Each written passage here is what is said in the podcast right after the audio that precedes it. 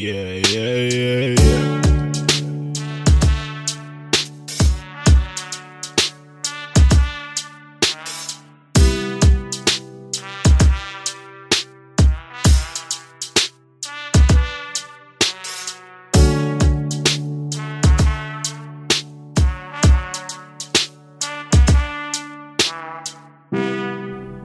Guys, my name is Alex, and you're listening to the Thousand Movie Project podcast. Listening, more specifically, to an unscripted episode, and I feel like I should specify when that's the case because I know that it's inclined to just sort of hit a wall. But the reason this one is not scripted is because yesterday I tried recording an episode that was scripted, and I got all the way through it, but for some reason I was having issues pronouncing words and making the sentences come coherently together.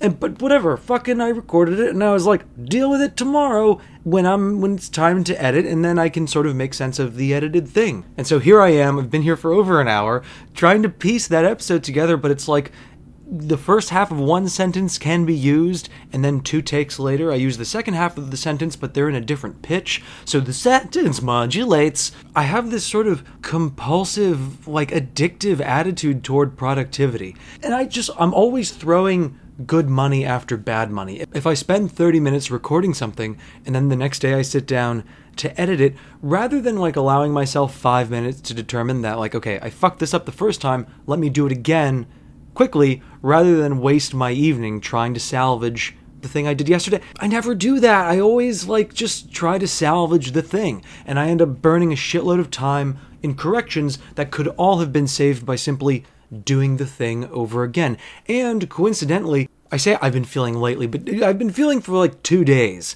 since I submitted the completed draft of Cuba Fruit to the three agents who requested it. I've been feeling like I need to get out of this compulsively productive mindset. I do want to release as many podcasts as possible. I want to be working on the podcast every single day, but I also want to be doing other shit. I want to be bettering myself somehow, except I don't really know how to do that. And one of the things that's hampering my ability to do that is almost all of the reading that I've done for the past year has been pointedly directed toward Cuba Fruit, improving that book without like a goal in mind. I don't know what to be reading. And to just say to myself, like, okay, well, just read whatever the fuck you want to read. There's too many books for me to do that. And I get kind of ADD in my chair and I will pull out a stack of three books. I'll put them on my bed and I'll say, oh, okay, well, just I'll hop among these three. And this, incidentally, is why I think I'm start. I'm gonna have to start leaving the fucking Kindle at home because whenever I take a Kindle somewhere,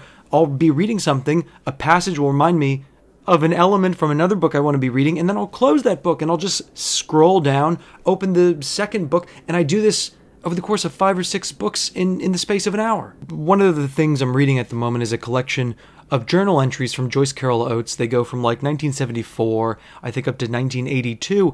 And there's a passage, there's a period every single day she's ruminating a little bit on a kind of semi mystical experience that she had. She doesn't really bog herself down in trying to explain it. Rather than describing the experience, she describes how defeated she feels in in trying to explain it to her husband. But there's a point in her semi mystical period here where she says, like, in America, we always talk about keeping busy. When things are going wrong or you're distracted by some sort of troubling thought, everyone says, just keep busy.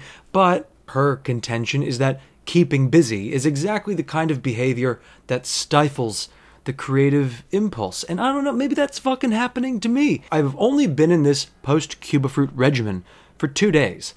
But in those two days, I've been like, all right, I'm going to maintain the Cuba fruit routine, which is wake up a little bit before dawn and then get to the coffee shop by 7 a.m. and work, you know, write for a few hours, do a little bit of reading, and then go, go and do some more work. But it might be the case that without Cuba fruit in my life, I need to have a new regimen that doesn't have a novel as its center. And it's making me wonder like, yes, my productive moments were very much oriented around the task of creating and finishing a novel. And now, without a novel that I'm working on, I'm beginning to wonder if maybe it isn't only my schedule and regimen that needs to change. Maybe there are other things in my life going on that need to change. Like, it's conceivable that my fucking job at the restaurant, which I'm dreading returning to in April, maybe that is something that was useful for Cuba Fruit. And I don't know, maybe that novel milked the value of working in that place. Another thing I've been reading is uh, Benjamin Moser's biography of the writer Susan Sontag. And Susan Sontag did write a lot of stuff in her life, but she's one of these writers who posthumously, her body of work is informed so much by her voluminous diary. And her diary, in her diary, she's so consumed with like metamorphosis and constantly growing and the responsibilities of sort of an intellectual life. I don't really think that I live an intellectual life, but it's the artsy life as well, the life of ideas and of expression. And I like to tell myself, I guess because my creative regimen is constantly disrupted by a very silly job that demands nothing of me except my body and my time and the overwhelming majority of my patience. I tell myself that, like, oh man, if only I didn't have that job, I would get so much more shit done. I would constantly be growing and getting new ideas and constantly. It makes me lust for a sort of sedentary life at my desk or on the couch with books and with things to write and things to record. But then, and I think I experienced some degree of this in the early days of quarantine, once I am actually presented with just an open vista of time that I can fill as I please, I think I start butting my head against the fact that my consciousness, like the the inhabiting the self that is Alex, it's not enough. I need more shit in my life than just this creative solitude. And I wonder that so much about Joyce Carol Oates because she's so crazy fucking prolific. And I feel bad kind of mentioning it because she herself is a bit bothered by the way that critics are always bringing this up and how critics seem constantly flustered and have seemed constantly flustered the, by the fact that she releases, you know, three to five books in a given year. Joyce Carol Oates is now in her 80s, and I think she has almost 200 books to her credit. And the but the reason I'm consumed by the idea of her productivity is because it attests to a certain kind of sensibility. It, it attests to someone whose mind is not only like is not only unrelentingly creative, but is also just not the kind of mind that bogs itself down in self-doubt and in self-analysis. Like clearly the journals show that she's incredibly introspective but it's not a kind of toxic introspectiveness that I have, or she's like pounding her head against whatever it is that she just wrote, trying to constantly push it uphill towards some more spot on realization of whatever it, whatever idea birthed the book. I feel like I'm fucking rambling, sorry. But in reading her diary entries and in reading the Susan Sontag biography and seeing how prevalent her own personal writing is, I've started keeping a journal and fucking did I just use switch to the shift to the use to the word journal because I think there's something too feminine about the word diary. I don't know. I don't like it if I did. Diary. I started a diary.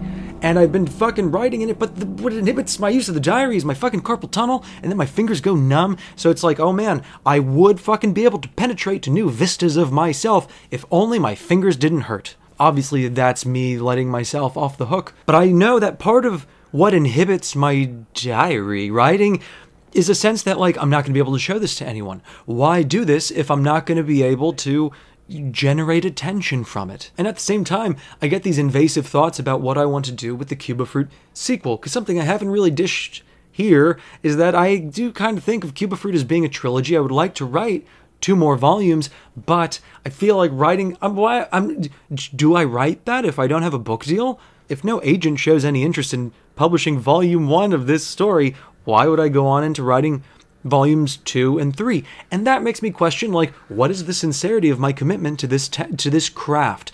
Is there something suddenly ignoble and less sincere about my writing if I suddenly no longer want to pursue a, a project?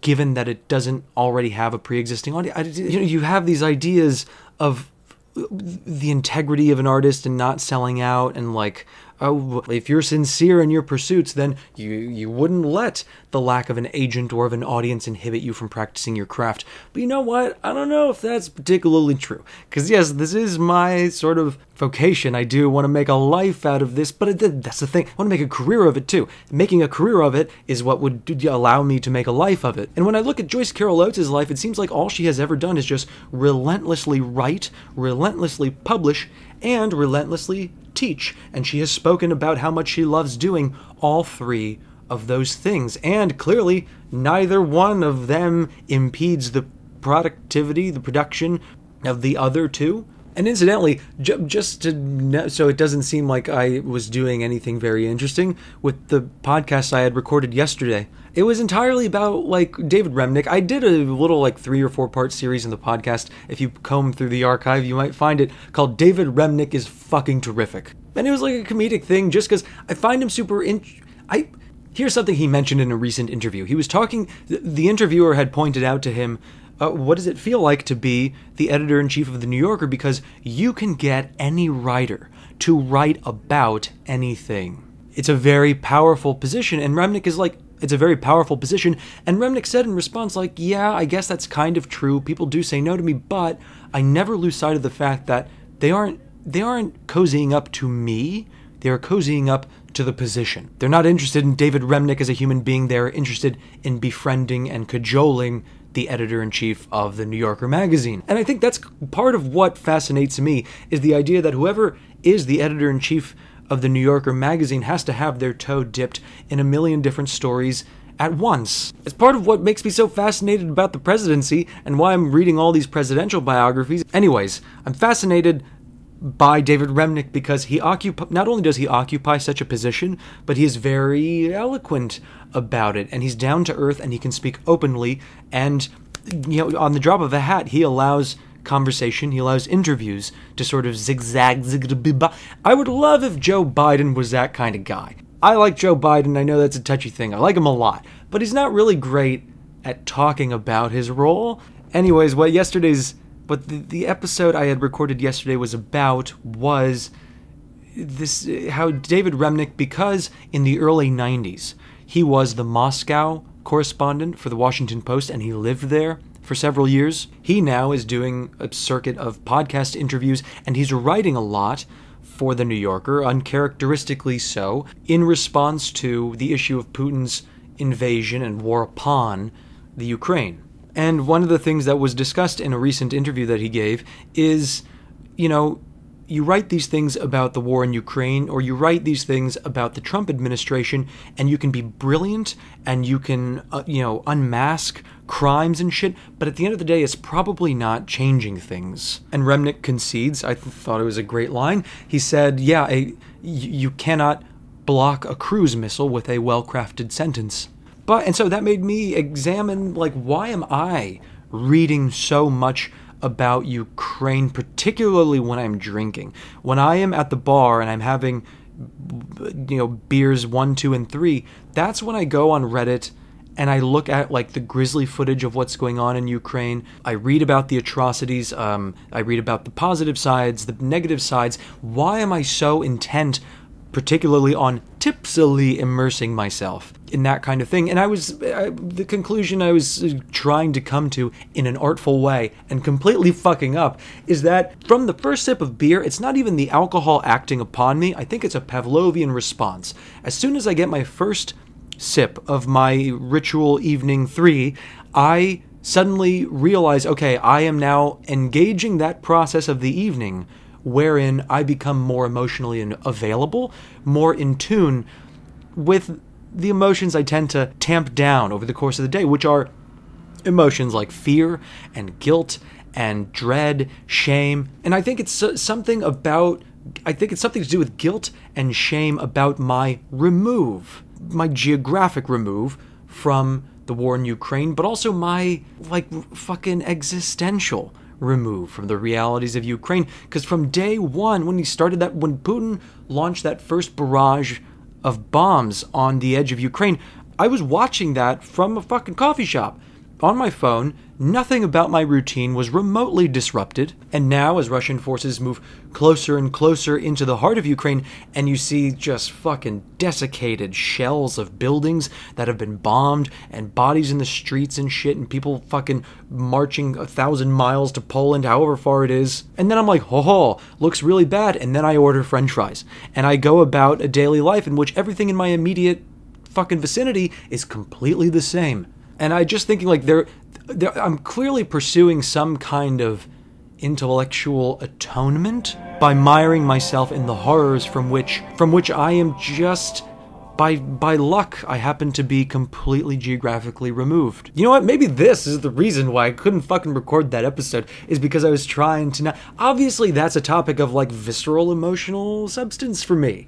And I was trying to be very like by the book and I was trying to be monitor and respectful and journalistic and to read the lines from the script. That'll be another thing. Maybe that's fucking part of my post Cuba fruit transformation, not leaning on the written word obviously obsessing over the written word and reading a bunch of shit, but like this is a different medium. Maybe I should not be so like doggedly scripting these things and then adhering to the script. And yeah, this can be the process of like wriggling out of my shell, my little fucking cocoon, into the new post Cuba fruit person that maybe I have to become. That's another fucking thing. Dude, news broke yesterday, and I got a whole podcast coming up about this, but news broke yesterday about two new Cormac McCarthy novels that are coming out this year. And Cormac McCarthy is like the opposite of Joyce Carol Oates, not in terms of sensibility or anything, but like he releases this is this is going to be his first novel in 16 years since The Road came out in 2006. Joyce Carol Oates, meanwhile, is writing as many books as exist in his entire career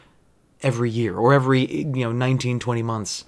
Anyways, clearly I have a lot to think about, and I'm going to continue to do that. It is 6 p.m. on the day I intend to post this, and at like 7:30, I am going to be meeting my girlfriend for beer, and then I have to wake up really fucking early because I broke a tooth, and I'm going to the dentist tomorrow to have that tooth fixed. Anyways, thanks for listening and for fucking sticking around while I ramble in an agitated way about the fact that I clearly don't know how to do a podcast.